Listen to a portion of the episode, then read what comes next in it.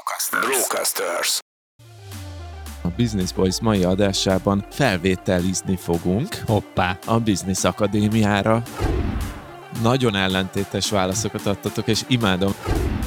Én felvennélek mindkettőtöket az életiskolájába.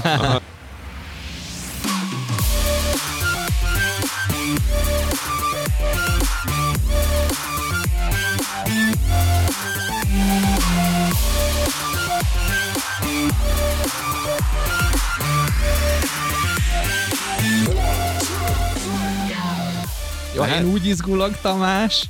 Kicsit félek, és egyszerre izgulok. Nem kell izgulni, nagyon jó kis adás lesz ez, nagy szeretettel köszöntök mindenkit. Itt ül velem a stúdióban Virág Attila és Sándor Adrián, én Mester Tomi vagyok, és a mai adásban Na de várja, várja, Tomikám, mindenképpen jusson szóhoz a szponzorunk is az IDBC.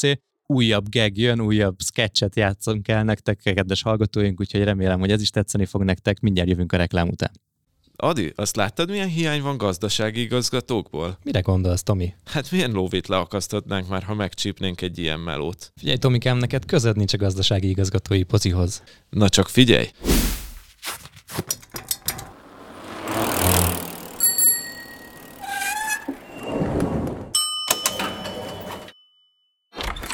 Üdvözöllek Tamás az interjún. Mit javasolnál egy olyan multinacionális cég számára, akinek a tavalyi ebitdája 25%-kal csökkent a Q4-ben?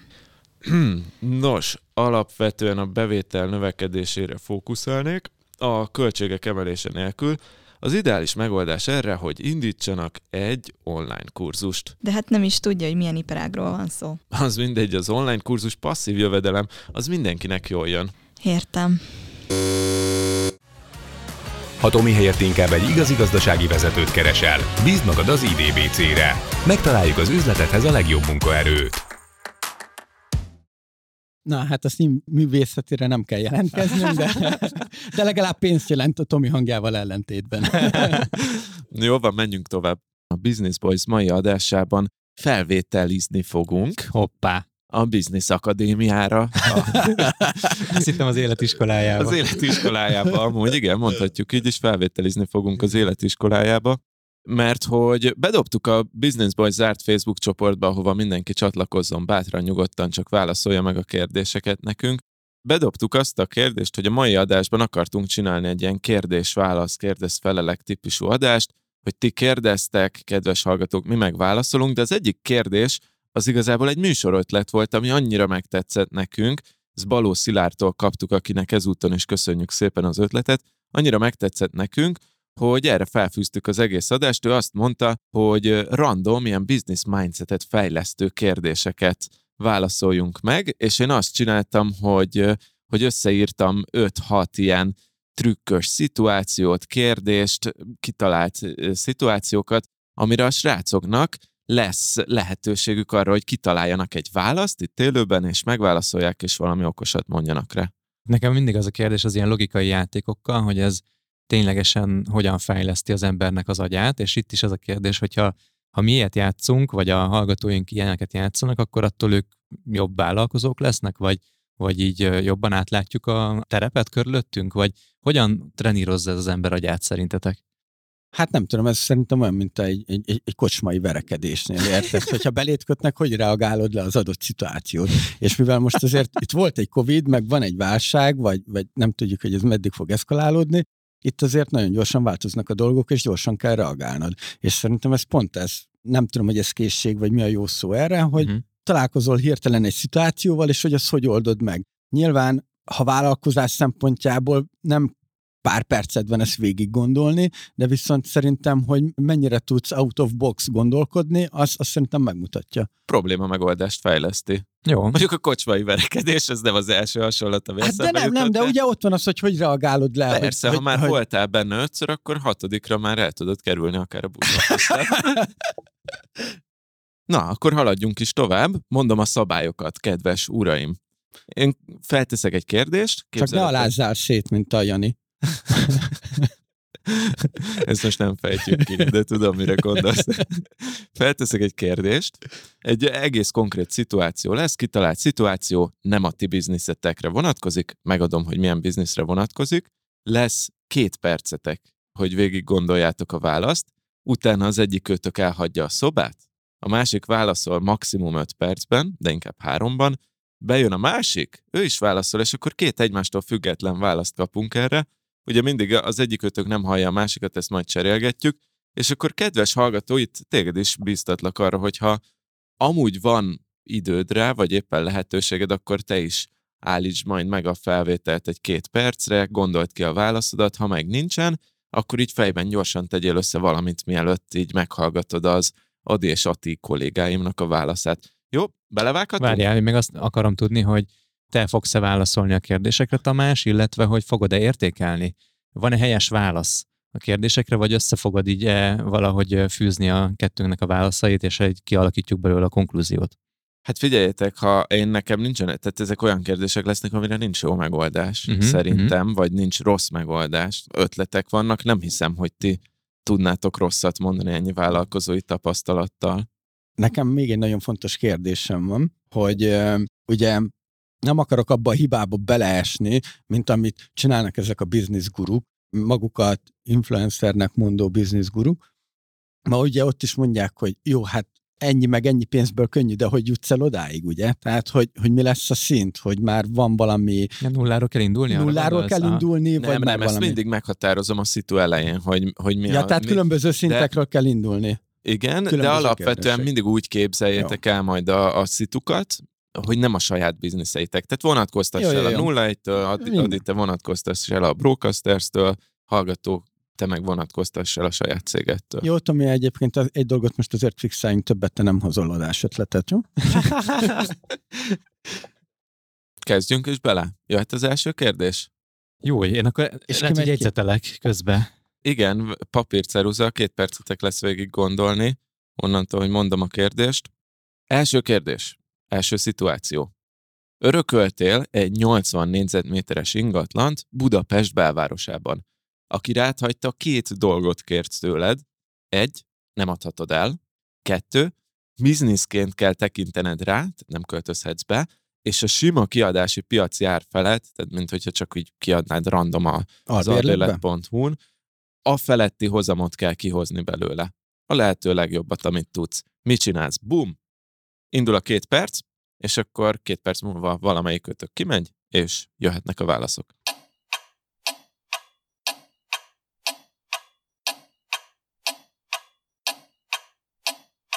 Visszatértünk, Katika elhagyta a szobát. A kérdésre mindenki emlékszik, törökölte egy 80 négyzetméteres ingatlant, piaci ár fölött kell belőle hozamot hoznod, nem adhatod el. Adi van itt velem. Adi, mit csinálsz? Nehéz volt, mert nem annyira ismerem ezt a modellt, úgyhogy arra gondoltam, hogy igazából van több ötletem is. Három opció. Az egyik az, hogy podcast stúdiót nyitnék, ami viszonylag magát értetődő, és azért most nem megyek bele, nem viszem ezt végig, de hogyha tényleg így lenne, akkor tuti eb- ebbe az irányba mennék. De a Brocasters nem használhatod. Tudom, ez meg a másik, szóval, hogy így ezért ezt is elengedtem, ezt a részét is elengedtem. Összességében mielőtt válaszolnék, arra jutottam, hogy akkor lehet egy szerintem piaci ár fölött kiadni vagy hasznosítani, hogyha van valamilyen addicionális szolgáltatás, ami jár a szobához vagy jár a lakáshoz, mert különben bárki oda bemehetne, kibérli a bármilyen lakást Budapesten, és ugyanazt a dolgot megcsinálhatja. De hogyha én tudok valami pluszt adni, ami miatt érdemes ezt a szobát kibérelni piaci ár fölött, vagy ezeket a szobákat, akkor inkább jöjjenek ide. És kettő kicsit az online világból hozott példát hoznék. Az egyik az, hogy vannak ezek a webcam görlök, Igen. és csinál, csinálnék három ilyen, hát ilyen mesztelenkedős webcam szobát. Amit ők bérelhetnek, Ők- ők- hogyha nem igen. akarnak otthon mesztelenkedni. Igen, igen, igen, és ott lenne moderátor, lennének olyan szolgáltatások, ilyen nem tudom, nem tudom, mi kell ezeknek a lányoknak, úgyhogy ezt a Nem részét tudod. még ki kell dolgoznom. Aha.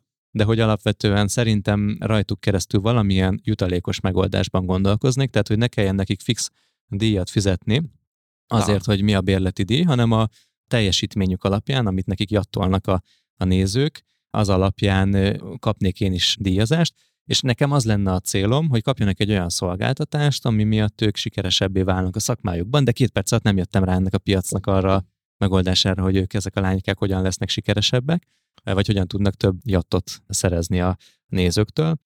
És még egy kicsit ennek egy ilyen fordítása, hogy ilyen gamereknek, Twitch playereknek, akik streamelik a játékukat, nekik csinálnék egy hubot, ebben a lakásban. Ugye mondjuk három vagy négy szoba azon belül, mondjuk szobánként két-három. Vagy ez két különböző Ez modell, két- két tehát hogy mod- nem azon, hogy az lakás egyik felében megy a másik felében meg a Twitch. Igen, két különböző modell, tehát valamilyen Twitch playereknek, gamereknek eh, adnám ki. Én azt gondolom, hogy egy ilyen 80 négyzetméteres területen akár 5-6-an elférhetnének, és lenne, lennének olyan eszközök, ez nyilván befektetés, de olyan eszközök, amikkel nagyon magas minőségben tudnak streamelni, szép kamerák befényelve őket, és ki lennének valamilyen módon szolgálva. Ezt most még nem tudom hogyan, de mondjuk szponzorációkon keresztül lenne mindig kóla a hűtőben, lenne valamilyen kaja, akkor ők szponzor megjelenésekben tudnák azt a, nem tudom, az ételszállító céget szponzorálni, aki egyébként minden nap hozza a kaját oda, és illetve az eszközök szintjén is megszponzoráltatnám olyan mikrofonosokkal, olyan kamerásokkal, fényesekkel, akik a folyamatos megjelenésért cserébe ingyen oda, odaadják ezt az eszközt, tehát ezeknek a játékosoknak egy ilyen hubot hoznék létre, és tőlük meg bérleti díjat kérnék. Tetszik, igen, tehát hogy értéknövelsz.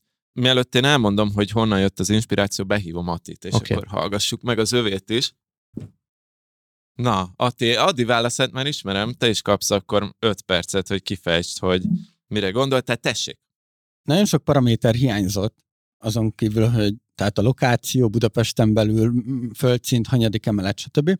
De a piaci ár felett, és kevés, kevés problémát, mert nyilván adná magát, hogy ha nem tiltja a ház, akkor Airbnb, de hát ugye ez már Mhm. egy lerágott csont. Uh-huh. Én alapvetően, mivel én feltételezem azt, hogy én ezt örököltem, ergo ez egy tehermentes lakás, egyrészt akkor én erre vennék fel egy hitelt, aminek a, ah, de jó. az alap, tehát van egy vagyon, ezt pénzért tenném, úgyhogy vennék fel egy hitelt, és esetleg abból egy másik lakásba befizetnék. Hát ez barom jó. Amit kiadsz piaci áron, Ég- Az, az kiadhatom albérletbe piaci áron, ami ugye kitermeli a törlesztő részletet, ide pedig egy szolgáltatást raknék bele. Ugye most azért az Budapesten egyre több helyen látszódik, hogy fogorvosi rendelőket alakítanak ki lakásokba. Lehet, hogy a 80 négyzetméter kicsi lenne erre, de akkor valamilyen másik ilyen szolgáltatást raknék be, akár könyvelők, akár székhelyszolgáltatás, jogi tanácsadásra, tehát ügyvédeknek, főleg ilyen induló ügyvédeknek, akik, akiknek még nem futja több százezres, nagyon fancy Dunapartra néző irodára, és nekik adnám ki ezeket egy ilyen szolgáltatást. Milyen ügyvéd coworking, kvázi, vagy valami. Coworking nem, az nem jó, mert 80 négyzetméter kicsi, valami olyan egyszemélyes vállalkozók, mint az ügyvédek, vagy pedig könyvelők, akik, akik alapvetően most-most indulnak, és még megengedhetik azt, hogy mondjuk 50-60 ezeret fizessenek egy ilyen szolgáltatásért. Értem. Én csak azt akartam mondani, hogy nekem ez nagyon tetszik, és a, az a része, hogy olyan bérlőket hozzá be, akiknek nagyon magas órabéres szolgáltatása Igen. van, nekik ez így tök jó lehet. Szerintem ők azt fogják itt mérlegelni, hogy mitől lesz, nekik, lesz itt nekik mondjuk nagyobb árbevételük, hogyha ide jönnek. Szóval, hogy ez nekik üzletileg mérélik meg jobban, mint hogyha bármilyen piaci áron kivennének egy lakást. Erre van valami válaszod? Figyelj, alapvetően, hogy egy székhelyi szolgáltatással összekötöd, tehát ha van egy cég, akinek kell székhelyi szolgáltatás, akkor az valószínűleg lehet, hogy egy- egy induló cég, és nem tudja hova rakni a székhelyét. És annak már kell egy ügyvéd, annak kell egy könyvelő. Tehát, hogy, hogy én ezt egy, egy olyan vállalkozásokkal kötném össze, aminek egymásnak ad, adnak piacot. Tehát, hogy mindenféleképpen jól ismerjük a szinergia szót, hogy a szinergiákra alapozva. Mert oda berakhatsz mondjuk egy szempillást, vagy egy körmöst, vagy egy masszört, de ugye ő Aha. hirdet csak, tehát hogy, hogy nincs ilyen, és a székhely szolgáltatás főleg manapság azért szerintem nem egy, nem egy rossz. rossz. Szé- székhelyi szolgáltatás, ez nem tudom, mert az so, annak nagyobb piaca, sok mindenki adja, meg viszonylag olcsón elérhető, de amit mondasz, hogy és most már elárulhatom neked is, hogy mindketten ebbe az irányba mentetek, hogy valamilyen, hogy nem magánszemélynek kiadni nyilván, hanem valakinek, aki azon a helyen valamilyen bizniszt csinál, és, ez, és őt segíteni valamilyen formában, ugye Atti kapcsolatokkal, Adi meg termékekkel, ő azt mondta, ezt elárulom neked, Atti, hogy ő valamilyen streamelő szolgáltatóknak, most az mindegy, hogy éppen játékot streamel, vagy valami egyebet, adna kamerát, mikrofont, kialakított szobát, esetleg szponzori díleket, te meg ugye a networköt hoznád be, szóval mindketten így gondolkoztatok, hogy valahogy ilyen üzleti albérlőknek kiadni, Atti behozott egy kis tőkeáttétet is a történetbe. Amúgy rögtön Azt a tetszett. fogászati szolgáltatásról eszembe jutott fogorvosi szolgáltatásról, hogy az egyik részben, az egyik BB Extrában volt erről szó az ingatlan, mint befektetésnek a négyes részében, ott a doktor Miskolci Zoltánnak volt ez a jó barátomnak egyébként ez az üzleti modellje, hogy ő ugye lakásokban fogorvosi rendelőket alakít ki, és azokat adja ki, és akkor így azért a piaci ár fölött lehet bőven Tök egy jó. lakást nagyon ma- gond, nagy a befektetési. Nagy befektetés, Elő- kell szakértelem, tehát nyilván ő fogorvos, tudja, hogy milyen székeket kell rendelni, milyen egyéb eszközöket kell beszerezni, és azokat be is szerzi. Te is ilyen irányba mentél, mert te meg nyilván a, ezeket a kamera, mikrofon, Mm. ilyesmiket tudod. Szponzorációk. Ott is ilyen irányba ment, mert ő meg mostanában az ügyvédekkel van jóban. um, szóval Tomi, van egy lakásod, egy kiadó lakásod, amit szeretnél ránk ruházni, vagy mi a helyzet? Nincs, de biztos, hogy nem rátok. Nagyon gonosz vagy, azért ezzel rombolod a, a bizalmat. Jó, de most mindenki azt mondja, hogy jó belépési pontok jönnek majd egy-két éven belül az ingatlan piacra, úgyhogy Ja. Na, de értékeld az ötleteket. Tetszett? Tetszett, amit mondtunk? tetszett, persze. De nem Hát bíznád ránk a lakást. De, de, gond nélkül. Ezért, hát ez szerintem mindkettő. Én, én is ilyen irányban gondolkoztam fejben, nem gondoltam ennyire végig. Adiéban látok néhány helyen jogi problémás hézakokat, amiket lehet, hogy kezelni kell, de szerintem jó válaszokat adtatok. Hallgatók egyébként, hogyha nektek van ennél jobb ötletetek, vagy hasonlóan jó ötletetek, vagy rosszabb ötletetek, akkor a zárt Facebook csoportba az adás alá tessék beposztolni a ti megoldásatokat, nagyon kíváncsiak vagyunk, mivel álltatok elő. Jöhet a következő kérdés? Igen, igen, fel Jó. vagyok spanolva. Jó, jó, most a, Adi fog kimenni majd, de előbb elmondom a kérdést, jó? Nos, egyéni vállalkozó vagy, induló egyéni vállalkozó. Uh-huh. Egy innovatív terméket fejlesztesz egy viszonylag régi módi piacra. Példának okáért tegyük föl, például aztán gondolhattok másra is, tegyük föl, hogy mondjuk whisky befektetési elemzéseket csinálsz, Tomi, alapon. Látom, azért a saját szádíze szerint raktad össze ezt az adást, de... Tegyük fel ezt, most ez egy random példa volt.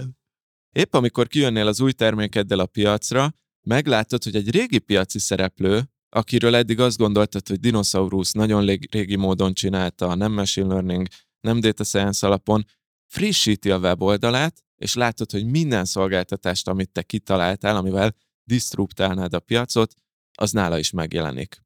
Mit lépsz? Hú, ez nagyon nehéz, Tomi. Magyarul a piaci előny elveszik, amire építettem azt a bizniszt. Uh-huh.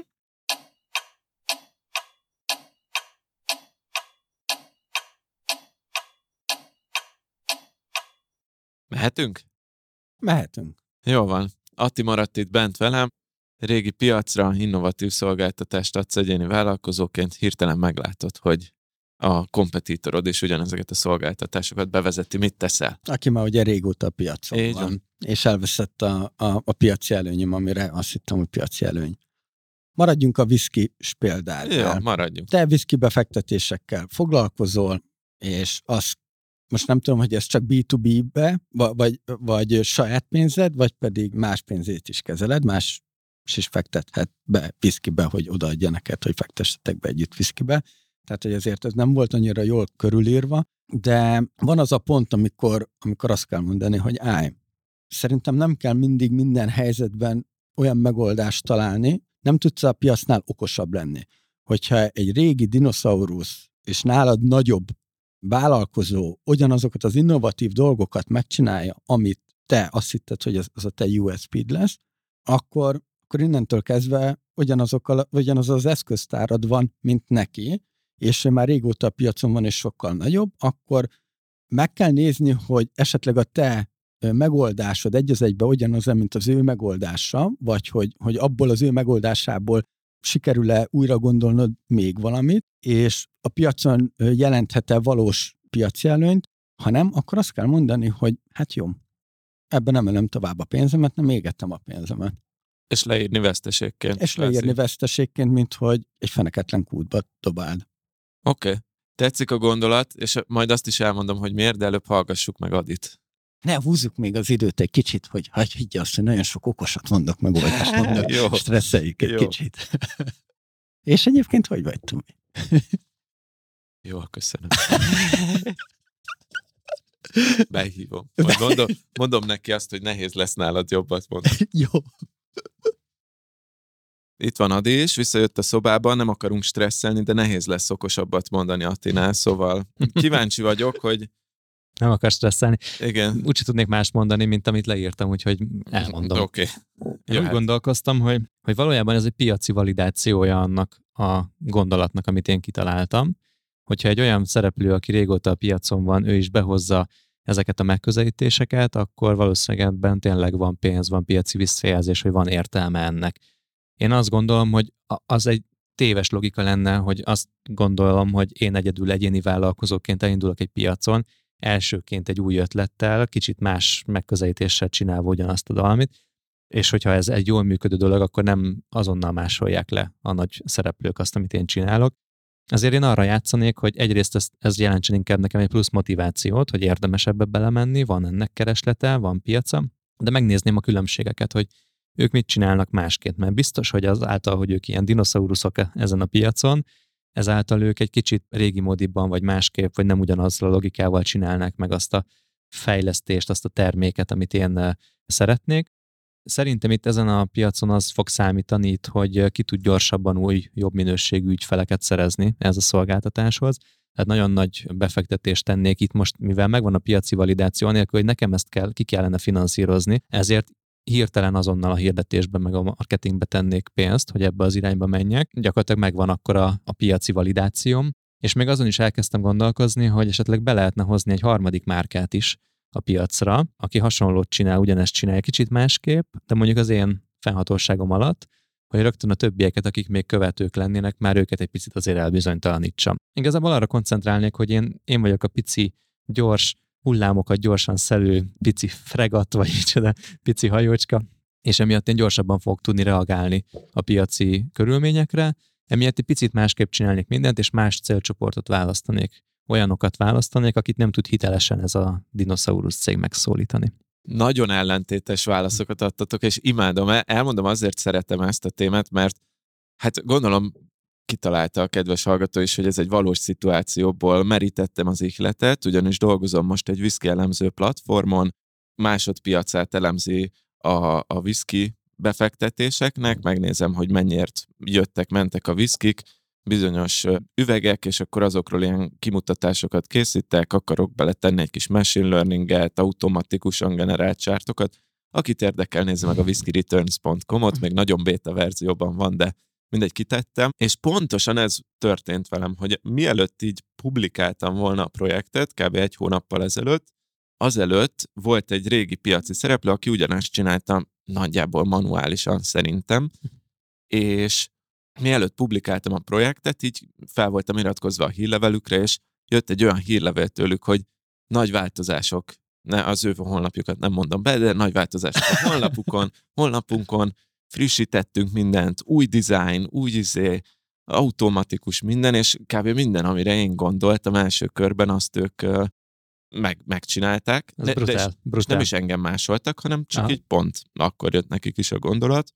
Ugyanez volt az első gondolatom, mint az Attinak, aki azt mondta, hogy oké, okay, még most nem vagyok benne mélyen, írjuk le veszteségként, kész ennyi, hát most nem érdemes bemenni feltétlenül erre a piacra versenyzőnek, főleg mivel egy olyan céggel versenyzek, akinek óriási erőforrásai vannak egy viszonylag szűk piacon, és utána írtam a Kovács Máténak, Uh-huh. indi vállalkozó barátunknak többször is volt a, a BB-ben, és így megkérdeztem, hogy mi a véleménye.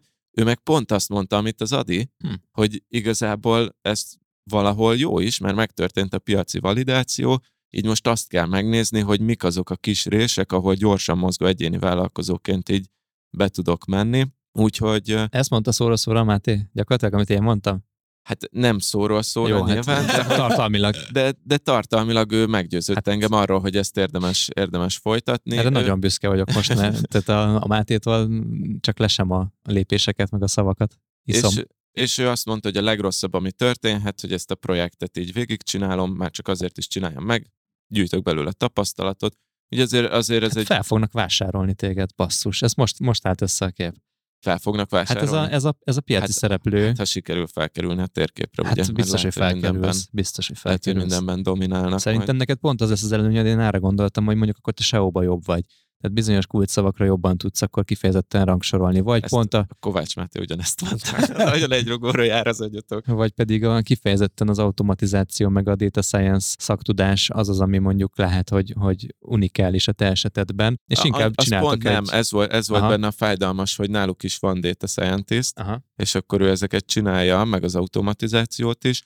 Viszont a Máté azt mondta, és ezt így látom is, meg igaza van, hogy egyszerűen csak annyi fajta viszki van, hogy meg fogom találni azt a száz üveget, amire én fogok magasabban renkelni. Mhm. És ennyi, csak így a randomság miatt. Na, akkor én is mondtam valamit, amit a Máté mondott. De igen, egyébként, és, de nem, mert te meg azt gondoltad elsőre, amit én gondoltam, szóval, hogy Hát így, igen, így de- de- szerintem ez egy tipikus dilemma, ami, De- és van, amikor az igaz, amit te mondasz, van, amikor meg az igaz, amit az Adi mond. Igen, de, de pont ez az, hogy hogy én is annyit mondtam, hogyha megnézem azt, hogy van-e még valami van, és ha nem, igen. akkor írjuk le veszteségként. De mondok egy, egy sokkal kézzel megfoghatóbb példát, ezt egy árufuvarozásban lévő ismerősöm mesélte, hogy ugye amikor az üzemanyag elkezdett emelkedni, ugye a nagy cégek azt csinálják, hogy inkább nullásan futtatják az autót, mint hogy, hogy elküldjék a sofőrt, vagy hogy ne menjen az autó, mert az autónak van leasingdíja, bla bla bla. Hogy inkább nullásan futtatják, nem keres rajta semmit a cég, de működik a cég. De ő ezt egyéni vállalkozóként nem teheti meg, mert ő ebből él. Ő nem tudja nagyon nullásan futtatni, és neki sokkal magasabbak a, az alapköltségei, mint a nagy cégeknek. Uh-huh. Nekem egyből, ahogy mikor mondta, nekem egyből ez a példa jutott eszembe, és hogy most utána persze lehet azon gondolkozni, hogy jó, akkor rakok egy darut a kocsira, mert mindegy, ez egy érdekes iparág, ha nincs olyan USP-d, nem találsz olyan fogás rajtuk, akkor ennyi. Szerintem ez egy nagyon-nagyon-nagyon tipikus vállalkozói, kezdővállalkozói dilemma, hogy már mindent kitaláltak helyettem, vagy pedig pont most találják ki azt, vagy kitalálták azt, amit én találtam ki, a nagy ötletet, hogy, hogy mindenki, aki tapasztalta a vállalkozásban, azt mondja, hogy az ötlet az az egy százalék ebben. Ja, ja, És amit te, tehát ha elkezded és haladsz, akkor menet közben tapasztalatot fogsz gyűjteni, és el tudod majd dönteni, hogy hogyan differenciáld magad. Miben vagy jobb, mik az előnyeid, mik a hátrányaid hozzájuk képest, és azokat a részeit kell építeni, fejleszteni, amiben te jobb vagy. Lehet, hogy ők azt mondták, hogy most ebbe beletesznek valamit, de sokkal lassabban tudnak fejleszteni. Neked meg van időd, hiszen nem dolgozol egyébként a vállalkozásodban, és, és, és folyamatosan tudsz ezen, ezen prüntjögni. Nekik meg lehet, hogy ez egy mellékszál. szedjük szálára ezt a, ezt a viszkis dolgot. Ugye, Adi, említetted a SEO-t. Meg említetted azt, hogy lehet, hogy van olyan viszki, amire ők nem tudnak fókuszálni. És hogy szerintem a SEO az pont egy olyan erőforrás dolog, hogy nagy cég ráraknak egy embert, ráraknak egy nagyobb büdzsét, abba pont tudnak versenyezni. De abban, hogy mi az a, az a viszki kategória, vagy a viszkinken belül az a réteg, Mhm. amivel ők nem nagyon foglalkoznak, Ja. az már inkább egy ilyen meglátás.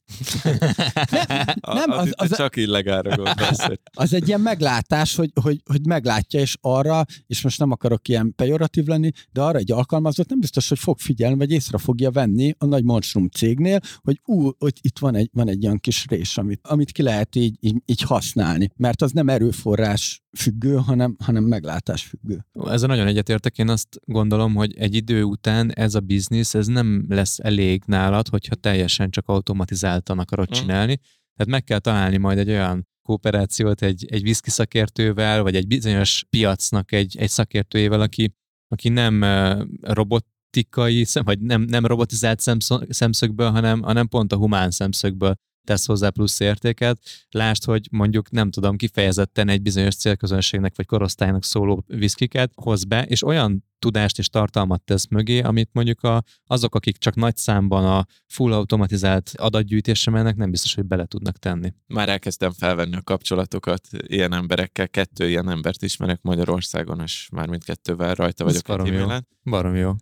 És akkor zárjuk is ezt a kérdést, csak így reflektálva, hogy szerintem amúgy az alapválaszokat figyelembe véve, hogy vagy írjuk le, vagy hogyha látunk még piaci lehetőséget, és úgy érezzük, hogy ezzel validálva van a piac, szerintem attól függően, hogy pont milyen bizniszről van szó, mind a kettő lehet valid válasz, és kb. olyanoktól függ, hogy mekkora a piac, éppen növekvő a piac, mennyire véres a verseny a piacon, mert mondjuk egy csökkenő piacon, ahol nagyon vérengzős verseny van, ott szerintem egyértelműen az a jó irány, hogy leírod veszteségként, és akkor mész tovább egy új ötlettel, vagy egy másik piacra.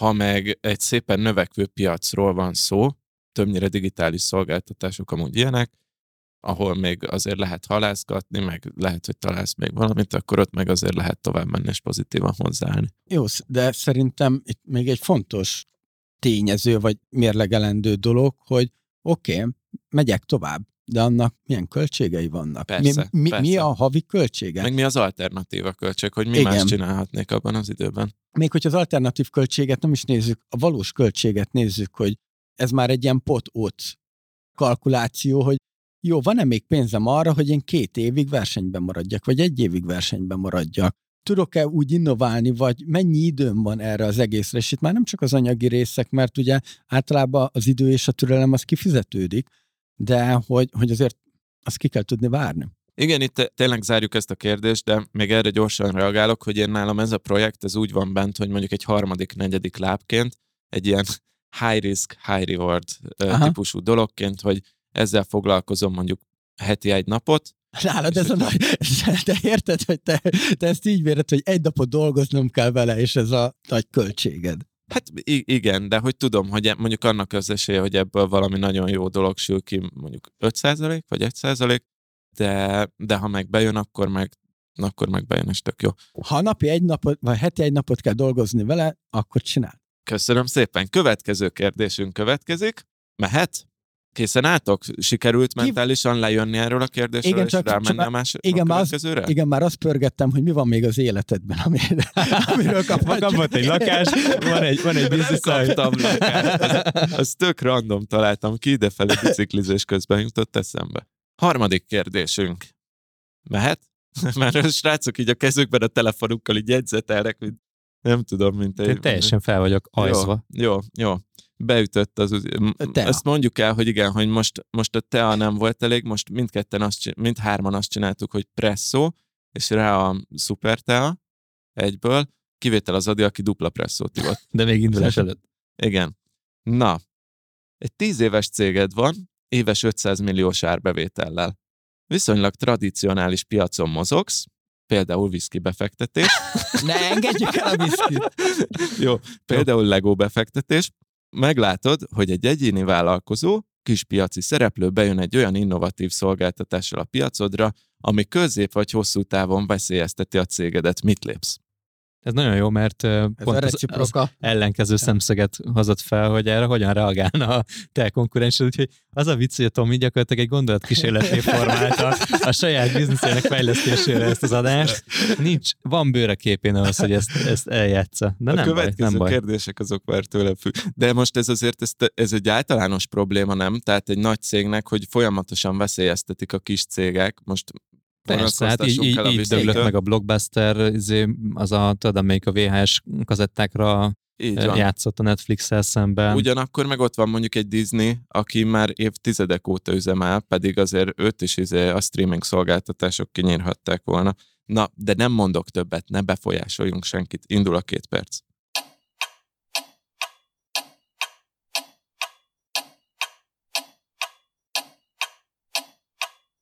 N-O-S. Nos. Mondom a kérdést újra. Tehát ö, nagy céged van, jön valaki, aki disztruptálni akarja, egy nagyon kicsi cég, egy egyéni vállalkozó, 500 milliós árbevétellel operálsz. Mit csinálsz? Hogy reagálsz? Adi válaszol elsőnek, Kati kiment a szobából. Ugye azt tegyük hozzá, hogy azért más egy kicsit a helyzet, mert a te viszkis példádban egyszerre jött ki a nagy cég meg a kis cég is. Így van. Itt a nagy cég csak követő tud lenni, ugyanis nem ő jött ki az ötlettel, nem ő jelent meg először. Ez azért fontos, mert ez azt jelenti, hogy a nagy cégben, az én fejemben még nem született meg az az elhatározás, hogy ebbe az irányba érde- érdemes elmozdulni.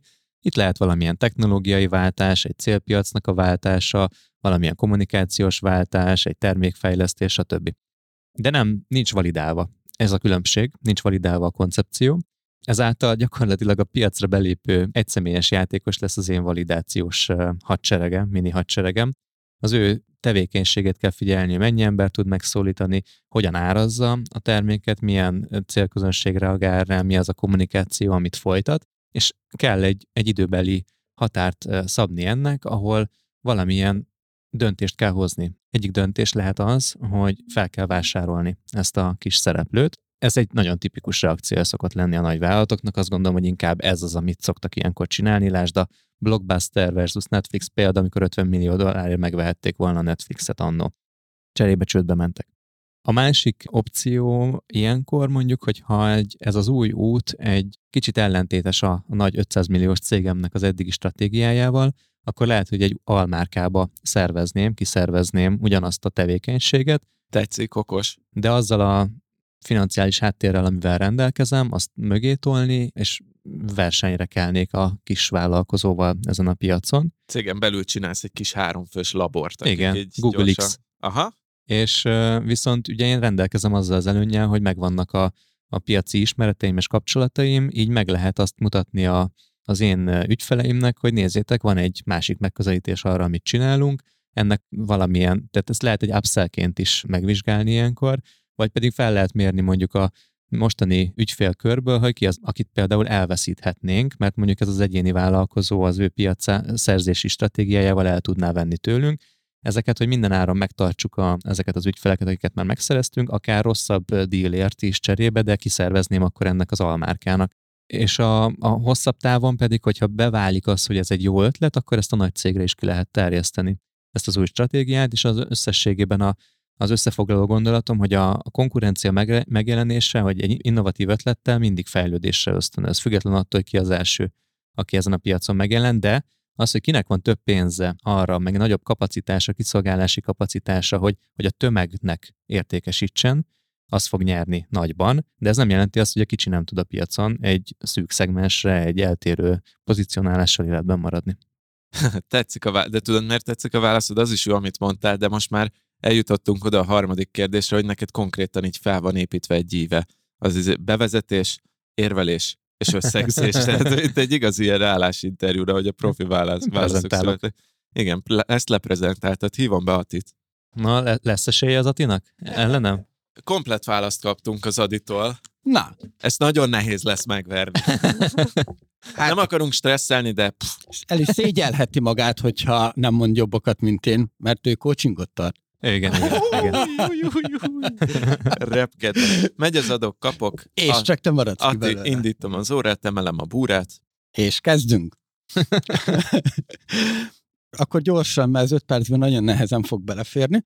Nyilván a legelső gondolat, vagy a, az én szememből, szemszögemből a legegyszerűbb logikai lépés, hogy kezdjünk el valamilyen stratégiai megállapodást nyújtanék neki, hogy kezdjünk el valahogy együtt dolgozni, ezzel ő be tudja hozni, vagy mint, mint ahogy a bankok csinálják ugye a fintech cégekkel. Be tudja, így be tudnám hozni azt ah, a gondolkodást, ugyanaz. módot, meg minden, majd a végén pedig felvásárolnám őket. Tehát, hogy ez a legegyszerűbb dolog. Imádlak titeket, annyira kirajzolódik a, a két irány, amit képviseltek, és mindig mind a kettő jó, de folytasd, nem akarok közbevágni. Na, de hát ugye az élet nem csak játék és mese, és a pillangók nem repkednek mindig. Mi van akkor, hogyha ő erre nem nyitott? Ez már egy sokkal fogósabb kérdés. Először is én azt csinálnám, megnézném azt, hogy van-e másik ilyen innovatív kis egyéni vállalkozó, kis-kis cég a piacon, és megpróbálnám velük eljátszani, vagy vele ugyanezt eljátszani, hogy csináljunk egy stratégiai együttműködést, a tudást magamhoz szívom, majd felvásárolom. Hogyha ez nem működik, akkor pedig elkezdenék, kialakítanék egy a cégen belül egy külön csoportot erre, hogy kaptok hasonlóan kicsi büdzsét, mint valószínűleg ez a, ez a cég dolgozik, de a szakembereknek a bére ebben nincs benne, és olyan fiatal startup vállalkozó, vagy olyan ezen a területen nagy tapasztalattal rendelkező, de fiatalokat vennék fel erre, hogy ti ezt hogy oldanátok meg? Mert én nem tudnék kilépni abból a tradicionális gondolkodásmódból, én személy szerint, hanem erről a területről fiatalokat raknék össze, hogy oldjátok meg. Hogyha meg egy ilyen partner-heavy ez az egész, akkor pedig egy az egyben lecsapnék arra, hogy egy olyan hosszú távú stratégiai szerződést kössek a partnerekkel, amivel kifogom a szelet a, a vitorlájából. Hogyha még mindig bírja, akkor pedig, ezt nagyon szépen fogom mondani, megosztanám a figyelmét, jogi, könyvelési dolgokkal elindulnék, hogy, hogy, hogy mindent jogszabályszerűen csinál mert én ugye nagy cég vagyok, könyvvizsgálók vizsgálnak minket, meg minden, akkor, akkor megnézném, hogy, hogy ugyanazon a fielden játszunk, ugyanazok a szabályok szerint. Mert az nem járja, hogyha te egy boxkesztyűben mérkőzöl mész a ringbe, ő meg csupasz kézzel. Uh-huh. Ez ilyen San Francisco-s stratégia, ott a szilíciumvölgyben szoktak ilyen stratégiák lenni, hogyha kijön egy innovatív startup, akkor először adunk neki egy felvásárlási ajánlatot, azt nem fogadja el, akkor bepereljük, addig, addig a többiek nem vásárolják föl. Hát az a magyar piacon is fellelhető ez a stratégia. igen, igen, igen. Azt a mindenit. Um, Én erre most látok rá először. Most kezdem ezt érteni. az van, hogy nagyjából ugyanazt mondtátok, én ezt most az Attinak adom meg, nem verseny, de most az Atti, ő, ő, Felháborító. Ő egy kicsit jobban kifejtette, mind a, a stratégiai együttműködést is, hogy ott finomabban indul el, mind azt, hogy pont milyen csapatot építene föl cégen belül, az a kis jogi szurkálódás a végén ez meg. Ez súlyos. Hát ezt, igen, most ennek az etikai részében nem menjünk bele, de igen, igen, igen. A, Az erősebb kutya. Tö-tö-tö. A törpök élete nem csak játék és mese referenciáért meg. Én, nekem csak ez most állt össze, hogy ez hupikék, törpikék volt. Ez megvan mindenkinek? Azt hittem azért nevettél, én Persze, értettem. én azon Először nőttem azért fel. nevettem, igen, igen. Hallottál már a gonoszról a csúf kopasz hókuszpontról? Na ez meg máshol már Az a- feljött. Igen, igen, igen. igen. Hát nem, a, igen, a hókuszpok, ő, ő jön és bepereli a céget. Hát ez, ez így működik. Mi van még az életedben, Tomi? De ez most nincs. Tehát Használt nincs, gyerekruhákkal kereskedünk, vagy mi lesz a következő? nincs 500 milliós cégem. Mondom a következő szituációt. Megszületik a második gyereked. Hogyan fókuszálsz a munkára? Nincs 500 milliós cégem, de az biztos, hogy most a jogi részeit az izének, a Whisky Returns-nek azt rendbe fogom tenni. még, még mielőtt izé rám lőnek föntről. Azonnal valami ilyen Kajmán-szigeteki cégbe szervezt ki. Mindent, persze kiteszek mindent, meg, meg mindent ügyvéddel átnézetek az utolsó szóig, hogy legális-e. Jó, ennyi. Nekem ehhez nincs hozzáfűzni valóm. Nektek Köszönjük, van menjünk valami? tovább. Én már várom a következő kérdést, remélem van Jó. még. Van még? Van még két kérdés. A negyedik az egy szponzorált kérdés lesz a hallgatói rovatból. A Hallgatói Sztorik rovatot az Impulzus hírlevél támogatja. Impulzushírlevél.hu Na, az van, hogy egy kicsit eh, ezt a hallgatói rovatot elkönnyelműsködtük, és kb. fél órával a műsor felvétel előtt írtam a hallgatónknak, akit ide be akartam hívni. Sajnos nem tud jönni, viszont az egész adást, ahogy mondtam, Baló Szilárd inspirálta, úgyhogy köszönjük szépen. Ő egy kérdést küldött be, és ezt a kérdést utólagos engedelmével én be is olvasom, és ez lesz a következő szitunk. Nagyon jó, és a Szilárd kap valami díjat tőlünk esetleg? Ja, igen, igen, bocsánat, Szilárdnak jár az egyéves impulzus hírlevél előfizetés, azt gondolom. Fú, de megéri itt nálunk kommentelgetni. Tök hát jó. a Facebook csoportban, igen, te, ezt már sokszor elmondtuk, tessék kommentálni, tessék aktívnak lenni, és akkor lehet jönni adásba. Most ez egy kivételes szitu, mert ez tényleg a mi, mi hibánk, hogy a, a Szilárdot nem tudtuk felhívni már, de hogy általában ezt úgy szoktuk kiosztani, hogy, hogy bejön a hallgató az adásba, felhívjuk, kicsit mesél magáról, ö, beszélgettünk, és akkor utána jár. Viszont akkor olvasom Szilárdnak a kérdését, és utána indul a két perc, oké? Okay? Uh-huh. Itt most nem részletezzük, hogy mekkora a céged, meg mert tegyük fel, hogy induló vállalkozó vagy amúgy.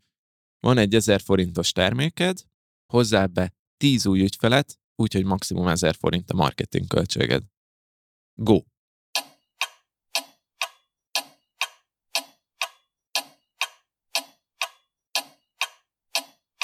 Szerintem eddig ez a legnehezebb kérdés. Igen. Azért 1000 forintból nehéz varázsolni. Ati van bent, Adi ment ki. Ati. Az ezer forint ebből egy, egy irreleváns információ szerintem, mert ezzel tényleg nem tudsz mit kezdeni. Tök mindegy, hogy ezer forint vagy nulla forint. Hmm, nem értek egyet, de mondjuk elfogadom, hogy neked ez a felütés.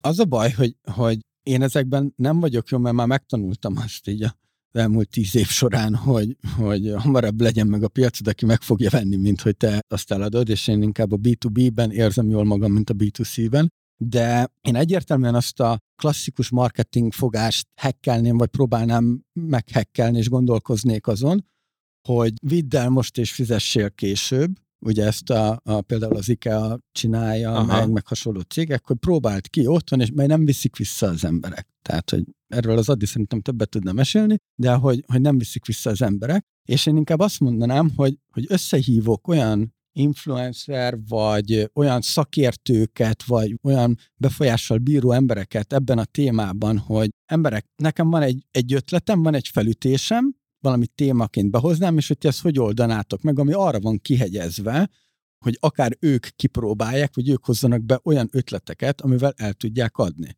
vagy el tudom adni. Mert mondhatom azt, hogy jó, akkor gyertek, ötleteljünk rajta, tehát egy exakt választ most én erre nem tudok adni, hanem inkább ilyen ötletelés felé vinném el, hogy megkeresném azokat a, az embereket, akik által el tudom érni a piacot, és hogy ötleteljünk ezen együtt. És hogy, hogy, hogy gondolkozzunk ezen együtt, és akkor ott az bármilyen irányba elmehet, mert akkor azt mondják, hogy ők is kipróbálják, és akkor ez már ez a klasszikus marketing vonal, és akkor majd tartalmat csinálnak, stb. De akár, akár az is lehet, hogy odaadom nekik ingyen, és, és majd kifizetik, vagy egy barátjuknak adják, ajándékozzanak meg egy embert vele, vagy egy követ, tehát hogy, hogy inkább ilyen brainstorming irányba vinném el ezt a vonalat, mert nyilván itt nagyban függ attól is, hogy pontosan mi ez a termék de hogyha egy ilyen általános jelleggel kell beszélni róla, mert más, hogyha a férfiak lustaságára kell hatni, mert a férfiak lusták és, és, és hamarabb fizetnek. Más, hogyha nő, nő a célcsoport, más, hogyha gyerekek, ezt főleg te tudod. Tehát, hogy én inkább egy ilyen közösségi megoldás jelleget keresnék erre, mert ha nincs ötletem, akkor megkérdezem azokat, akik és pénzem sincsen érdemben, akkor nem, nem tudok vele mit kezdeni. Akkor olyan alternatív vonalak fele kell elmenni, mint például lehet, hogy csinálnék egy ilyen podcast adást, és azt mondanám, hogy, hogy ti hogy reagálnátok erre a helyzetre, és meghívnám a kompetens embereket. Jó, jó, jó, uh, oké. Okay. Én, én nekem erről nincsen, ez nekem nagyon ilyen... Nehéz ilyen, kérdés. Meg, meg nekem ez nagyon a, a szkópomon kívül van, úgyhogy... De ja. tetszik, tetszik az irány, amit mondasz. Hívom Adit. Hívjad Adit? Mondja, hogy nehéz lesz überel. Adi visszatért közénk. Mi a megoldás? Ati kiült a kis padra. Nagyon elfáradt ettől a kérdéstől. Ledölt most a kanapéra itt hátul. Ez a, amikor, amikor jössz le a teáról, akkor már egy kicsit fáradtabb az ember. Ugye ez nem van meg ez a tea. Nem, nem, izé, nem. Visszamentem a boltba, és egy másik eladó azt mondta, hogy ez ne, azért annyira nem erős, ebből minden nap iszik. Úgyhogy... úgy, és Mondtam én, hogy átvezetett a csaj aki felső polcos legdrágább vigyed. De mindegy, mert visszamentem, és ugyanazt megvettem. Csak most már elfogadom, hogy hát te többször is szabad belőle inni. Adi, tiéd a szó. Tehát, hogyha szigorúan ragaszkodunk ezekhez az arányokhoz, hogy 1000 forintos terméken van 10 új ügyfél, 1000 forintos marketing költség, akkor ez, ez nem állja meg a helyét, ez a, ez a modell. Ugyanis 1000 forintos marketing költségből szó szerint semmire nem lehet menni most csak, hogyha egy rövid matekot játszunk, hogy mondjuk van ez egy, egy, egy termékes landing oldalas webshopod, ahol ezt az egy darab ezer forintos terméket árulod, ahhoz, hogy csináljál 10 új ügyfelet, ahhoz mondjuk 1%-os konverzió mellett 1000 látogatóra van szükség az oldalon.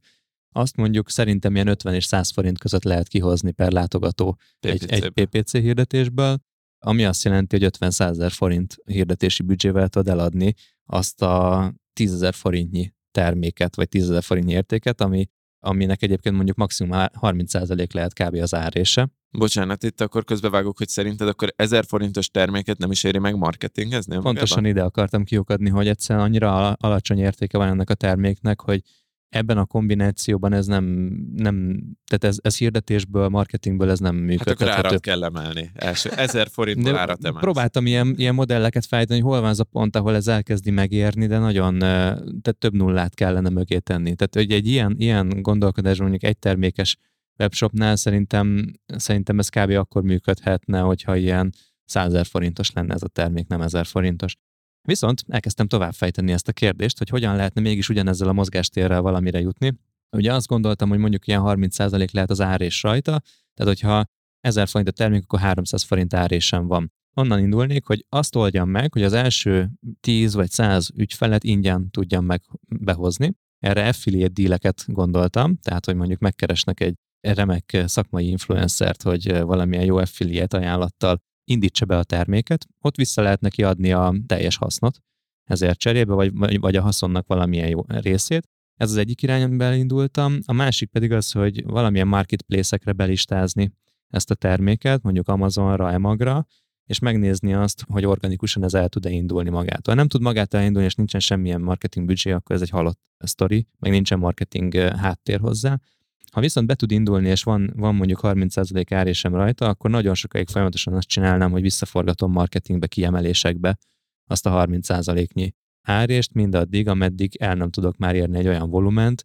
amivel um, fenntarthatóvá válik. Viszont ugye ez egy termék, és egy darab terméken van a portfólióban, és emiatt, hogyha ha el is értem azt, hogy, hogy sikeresen el tudom adni ezeket a termékeimet, nem lesznek visszatérő vevőim, mert hogy nem fogják újból ugyanazt megvenni, feltéve, Kell hogy egy ez... high ajánlat, ugye? Igen, tehát itt szerintem az a, az, a, az a probléma, hogy nem tudjuk azt, hogy milyen termékről van szó. Tehát, hogyha ez egy olyan termék, ami tudom, dezodor, amit rendszeresen használ valaki, nyilván nem egy marketing hirdetésből fog dezodort venni, csak hogy újra és újra használni kelljen, akkor előbb-utóbb kijöhet az a modell, hogy az ár és visszaforgatásával olyan fix visszatérő vevőket szerzel, akiket később újra vásárlásra tudsz, tudsz ösztönözni. Egyébként szerintem ezzel a modellel, vagy ezzel a játék kísérlettel kb. eddig lehet jutni.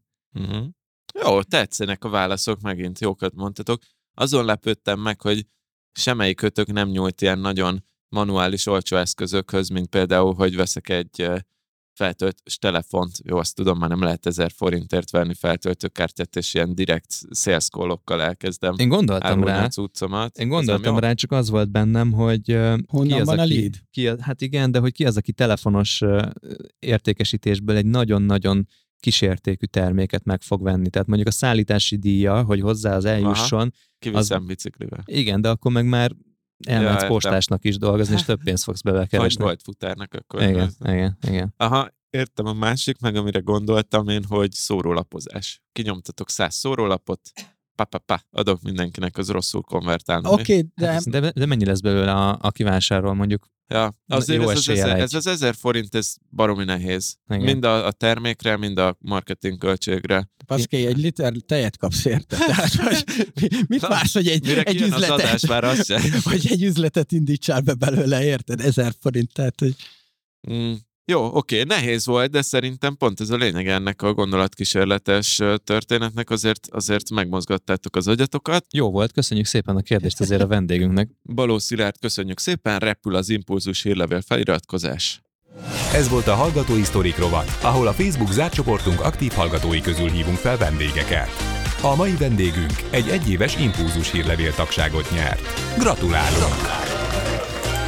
Impulzushírlevél.hu impulzusilevel.hu, többi hallgatónknak pedig tényleg gyertek az zárt Facebook csoportba, kommenteljetek, aktívkodjatok, és lehet, hogy ti is nyerni fogtok. Behet az ötödik kérdés? Uh-huh, Ez uh-huh. az záró kérdésünk, utolsó kérdés.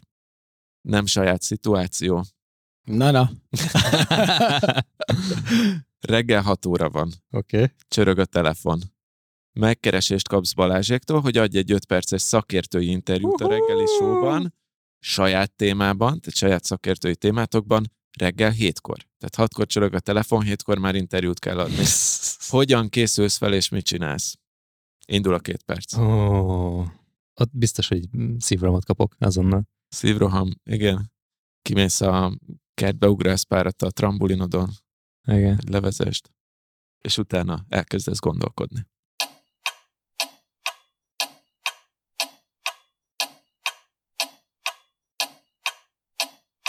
Na, ugye saját témában lehet beszélni. Igen. Balázsék reggel hatkor hívnak, hétkor interjút kell adni, akkor a te esetedben Fejleszt. tegyük fel a fejlesztői piacról. Aha. Öt percben adhatsz interjút. Hogy készülsz fel? Iszol egy teát? Mivel ők azért nagyon szeretnek humorizálni a, a, az adásban és vicceskedni, tehát ezért alapvetően a poénokra építeném fel. Egy olyan poénokra, ami a Balást egy kicsit szurkálja, de nem, nem kellemetlen, és a Feri és a Jani rá tud erre hangolódni. És például én ezt úgy közelíteném meg, hogy ugye ezt tudod, hogy a Balázs, mint vállalkozó csinálja a Balázsékat, és a Balázsnak felvezetném, hogy hát igen, tehát, hogy most azért a fejlesztők is megérzik a fizetésekben az inflációt, meg minden, tehát ezzel még valahol a Balázs is egyetértene, és hogy, hogy itt, itt megfordítanám utána, kicsit támadnék, hogy, és hagynék neki visszatámadási felületet, hogy mi ezért számolunk el euróban, mi ezért adunk euróban fizetést is. És akkor itt a Balázs erre, nem tudom, hogy te ezt így csinálod, de Balázs. És akkor a Balázs valószínűleg válaszolná erre, hogy hát jó, de a magyar jogszabályok szerint ezt, ezt nem lehet. Mert ugye a fizetésnek, egy cégtől fizetésnek forintban kell kimennie, forintban kell távoznia. És mondanám neki, hogy jaj, hát Balázs, tehát azért ez meg lehet oldani, mert nincs annyira túlszabályozva ez a rész, mert még ilyennel nem nagyon találkozott a kormány, te is nyugodtan adhatnád euróban a fizetést, mert hogy az egy dolog, hogy a forint inflálódik, és reálértéken egyre kevesebbet ér, de hogyha az euróban adod, akkor amire rá tudna a Feri meg a Jani csatlakozni, hogy na hát akkor adjál nekünk euróban. És hogy utána ezt valószínűleg felkapná a média, hogy mégis hogy lehet euróban adni fizetéseket, és mivel a, a Balázsék egy elég nagy hallgatottsággal rendelkeznek, és a Balázs nevét ezzel a sztorival össze lehetne kötni, vagy ha náluk az adásban elhangzott, akkor azt lehet, hogy megkérdeznének könyvelőirodákat, jogi személyeket, hogy most akkor ezt mégis milyen lehetőségek vannak az eurós fizetés adására. Aha, tehát te hoznál egy ilyen kicsit megosztott témát, már azon gondolkozva, hogy akkor hogy mi lesz ennek az Igen. utóélete, meg egy kicsit ilyen poénkodós beszélgetős Igen, témát, igen, ami, és igen. akkor egy dolgot hoznál be ebbe az öt percbe. Amúgy ez logikus, több nem is fér bele, tehát itt egy Igen. eurós fizuról lehet Igen. beszélni érdemben, Igen. és akkor igen. ennyi. Jó, Igen, hogy hiába, hiába viszik, hiába kapnak magas fizetést, vagy véli úgy a közvélemény, hogy magas nettó fizetésük van, az már reál értéken sokkal kevesebbet ér, és hogy ezért kell nekik euróban aha, pénzt adni. Ja, ja, ja, igen. És hogy, hogy értem Balázs, hogy azért neked már úgysem kell autót venned, mert hogy nagykövet vagy, inkább Aha. ezt a pénzt adod a Balázs, a Ferinek meg a Janinak. És hogy Ja, de ebben azt tetszik, hogy te már abban gondolkozol, hogy tehát egy szűk téma, és hogy az hogy tud virális lenni, meg hogy hogy tudod felvenni igen. a ritmusát egy reggeli sónak. Ja, nyilván ilyen nagyon szakmai dolgot nem lehet egy ilyen széles közönségnek bemondani, kell valami, amit mindenki ért, ez az eurós vizu. igen, meg hogy, hogy nyilván ez most egy populáris téma, és hogy, Igen, hogy, hogy igen. ez, ez, ez hype Na nézzük, Adi mit mond erre. Na, sikerült az Attinak megfőzni a témát? Jó, ott mondott az Ati, az Igen? van. Aha. Igen? A csodába. De nézzük, Ad, Adink mit mond nekünk. Na, én abból indultam ki, hogy őket érdekli a téma, hogyha meghívtak, tehát ők számítanak arra, hogy ez a téma... Mert, bocs, csak kontextusban, ugye Ati a fejlesztői piacról beszélt, Adinak pedig akkor valószínűleg őt mondjuk egy ilyen podcast piacos Ja, ja, témával hívják. Érdekli a Balázsékat? Oké, okay, folytatjuk. Igen, tehát érdekli ez a téma őket, viszont ők ugye egy szórakoztató műfaj, vagy pedig olyan témákat keresnek, ami nekik is témát ad arra, hogy el tudjanak utána hülyeskedni egy kicsit. Úgyhogy én arra gondolnék, hogy elkezdenék arról beszélni, hogy a, a podcastnek milyen hatása van abból a szempontból, ilyen PR szempontból, ilyen influencer szempontból, hogy a, a podcasterek válnak most már az igazán ilyen szakmai véleményformálókká, vagy pedig vagy pedig a menő podcastekbe járnak el most már azok az arcok, akik le akarják dobni a kommunikációs bombát, lásd az Elon Musk, tehát sok ilyen sztori van, és hogy tudnám, hogy biztosan, hogy poént fognak csinálni abból, amit mondok, bármit, és azonnal keresik azt, hogy hol vannak azok a poén források, amiket mondnak, úgyhogy ez ilyenekkel készülnék, hogy vannak-e olyan sztorik, olyan vicces sztorik vagy ilyen bizarr történetek akár, amiket el lehet mondani. Nyilván az egy magát értetődő dolog, hogy a Joe Rogannél az Elon Musk beszívott, és nem tudom ennek hány százmilliós vagy hány tízmilliós megtekintése volt, ami neki egy PR bomba volt valójában. De hogy hoznék olyanokat, hogy például vannak ilyen sikeres magyar podcast influencerek, mint a Business Boys, akik a Matete a fogyasztást népszerűsítették és bevezették Magyarországon, vagy pedig Kéne azért csinálnunk egy Matete a webshopot? 1000 forintos terméket, igen. Igen. Matete a shop.bb. Igen. Ez lehetne. Na, bocs, folytasd. De hoznék olyan, olyan sztorit is, hogy például volt ilyen eset, hogy egy ilyen valódi bűnesetet egy podcast hostja gony- göngyölített fel, és utána, jól tudom, akkor valami áltatlanul elítélt, évtizedeket ülő elítéltnek a, az életéről szólt, és hogy az ő sztoria volt, hogy végül kiengedték a börtönből ennek, többek között ennek a podcastnek a hatására.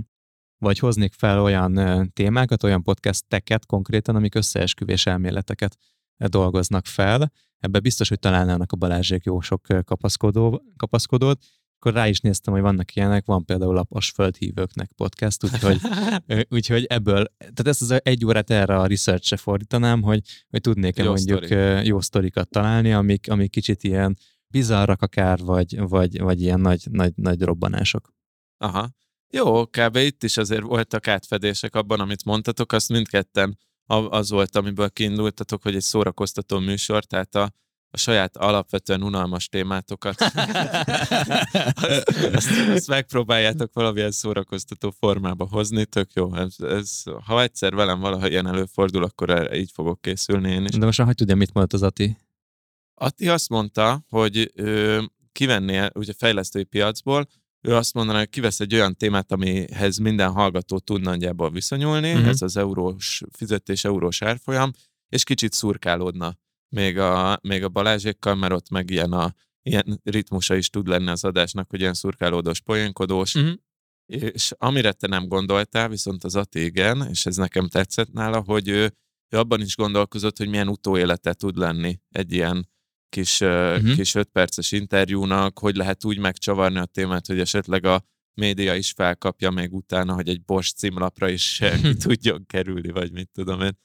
De mindkettőtök válasza tetszett, tehát ez más. más Egyébként más tök durva, hogy a poénból indultunk ki, hogy nem lehet komolyan beszélni velük, mert hogy, hogy igen, szétszednek. Igen. Hát ez a lényege. Igen. igen. Vagy igen. pedig valami drámai történetet kell behozni. Tehát, hogy nem tudom, a, van, van ilyen podcast, ami a, a, az ukrán-orosz háborúról szól. És akkor és, ott meg vagy védve. És akkor ott, ott nem hallgattam bele, de hogy lehetne ilyeneket találni, amik, ahol mondjuk kifejezetten háború túlélőkkel, vagy, vagy elszenvedőivel vannak beszélgetések, és akkor ebből behozni konkrétumokat. Ez annyira aktuális sajnos, hogy, hogy erre biztosan rá tudnának ülni, és akkor meg inkább az érdeklődés vezetni őket, nem pedig a humor. Hát jó, de amúgy, amúgy meg köbö ez az egy téma van, és minden más szétszednének, mert hát amikor a, nekem ez a kedvencem, és ez a, ez a Janinak a nevéhez fűződik, hogy, hogy amikor a Véda rendszert elkezdték beüzemelni, és hogy, hogy akkor mondta valami nagy fejes rendőr, hogy nem minden feature fog még működni az elején, és akkor ugye Jani mondta azt, hogy miért nem jutottak még el odáig a rendőrök a használati útmutatóban, érted? hogy, és, ott, és ott érződött egy pillanatra, hogy volt egy ilyen kis fagyos idő, hogy hogy reagálja le, a, érted? Tehát, hogy, és fel tudta venni a ritmust? Ö, nem, ez kurva régen van, mióta vannak már védák, de hogy ez így nagyon belé méget, hogy, hogy még ott is pofátlanok tudnak lenni. Hát nekik persze ez a szerepük. Igen, igen. Na jó van, jó van. Hát szerintem én felvennélek mindkettőtöket a, az életiskolájába, a nagy biznisz egyetemről. Ez, nekem nagyon tetszettek a válaszok, örül, örülök, hogy nem én ültem magammal szemben, azért volt egy-két nehéz kérdés. És benne. megoldottunk minden problémádat. Köszönöm szépen, akkor most már nem kell izé coachingot fizetnem. A, a coachomat akkor itt adáson keresztül le is mondanám. Kezit kócsolom. Utolsó szó jogán valaki valamit? Én csak azt gondolom, hogy amit az elején feltettem kérdést, hogy ez vajon hogyan mozgatja az ember fantáziáját. Kifejezetten jó volt olyan dolgokon gondolkozni, ami nem az én valódi problémám jelenleg. Hanem hogy... az enyém. Igen. De hogy olyan, olyan élethelyzeteken egy kicsit agyalni, amik jelenleg nem mozgatják ténylegesen a gondolataimat, vagy a agytekervényeimet, és egy picit úgy érzem, hogy így felfrissített olyan dolgokon gondolkozni, amik nem a napi problémáim részei, Úgyhogy lehet, hogy ezért szeretik a rejtvényfejtők, meg a logikai játékokat játszók. játékozók. Igen, mert igen. Így ténylegesen kihúzza őket ebből a agyalásból, amit, amit egyébként én is végzek rendszeresen. Utolsó szó jogán én egy nagyon egyszerű kérdést és egy nagyon egyszerű választ várok tőletek. Nekem ebben nincsen tapasztalatom, de azt hallottam gyerekes szülőktől, hogy amikor kisbaba meg nő a gyerek, akkor mindig látják azt, hogy a játékok, meg a, a ruhák milyen drágák, meg ilyenek, és a mindegyiknek eszébe jut valami biznisz ötlet, hogy én is árulhatnék gyerekjátékot, ah. én is árulhatnék gyerekruhát, hogy ez, ez nálatok is így volt. Te megláttátok-e a gyereknek vásárolt dolgokban a, a biznisz lehetőséget? Nem. Ja. Akkor, akkor, akkor zárnám is az adást. Adi válaszolt. Hát én szerintem tipikusan azok eh, szoktak meglátni lehetőséget, akik valamilyen eh, új utat keresnek az életükben éppen. Mondjuk otthon maradó anyukák rájönnek, hogy nem akarnak visszamenni a munkájukba, és inkább azt mondanám, hogy ilyen anyukákat ismerek, uh-huh. akik eh, többet is, akik ebben az időszakban kicsit átpozícionálják magukat, elhagyják a régi szakmájukat, és akkor találnak valami olyasmit, ami illeszkedik ehhez. Egy, például egy volt főiskolai osztálytársam ebben az időszakban nyitott el egy anyukáknak szóló podcastet, ami nagyon sikeres lett, és akkor ebben tovább tud lépni vagy egy, egy volt gimis osztálytársam egy, egy olyan mindegy ilyen rendezvényszervezése kapcsolatos dolgot indított el, amit kifejezetten akkor menedzsel, amikor alszik a gyerek. Úgyhogy szerintem igen, vannak erre lehetőségek, és hogy valószínűleg az ő hagyukat jobban triggereli. Az enyémet nem, mert volt annyi bajom, hogy nem, nem, ne, ne, uh-huh. ne tudjak ezzel foglalkozni, hogy még egy huszadik bört lehúzzak magamra. Az adást, hogyha összefoglalnám, azért visszatérve arra szerintem itt a ját- gondolatkísérletek meg a játék az sokat tud segíteni az ember gondolkodásában. Úgyhogy kedves hallgatók, remélem nektek is sikerült így fejben játszanatok egyet, meg gondolatkísérletezni hogyha nem, akkor pedig társasjátékklubokba, meg minden egyéb ilyenre járjatok bátran. Mai adást pedig azzal zárnám, hogy van egy gyönyörű voice coupon kódunk, ami 90%-os kedvezményt biztosít az első hónapos voice előfizetésetekből, ezt lehet igényelni a businessboys.hu per VOIZ oldalon. Az impulzus hírlevélről ugye már beszéltünk, ezt is lehet igényelni az impulzushírlevél.hu-n. Nagyon jó kis tartalmak jönnek a páratlan Business Boys-os heteken oda. Van Instagram csatornánk, ahol lehet követni, de a leges-leges legfontosabb social média és közösségi felületünk a zárt Facebook csoportunk, a Business Boys zárt Facebook csoport, ahova, mint tudjátok, lehet csatlakozni és megéri aktívnak lenni, úgyhogy csatlakozzatok, most amúgy már közel négyezren vannak benne, és még mindig iszonyatosan, nem higult fel a csoport, csoport mindig, még mindig jó minőségű beszélgetések, nagyon jó kommentek jönnek oda, úgyhogy szerintem nem éri meg kimaradni. Ez volt a mai Business Voice Podcast, a 105. adás. Itt volt velem Sándor Fiadrián, Virág Attila, én Mester Tomi voltam. Sziasztok! Szevasztok!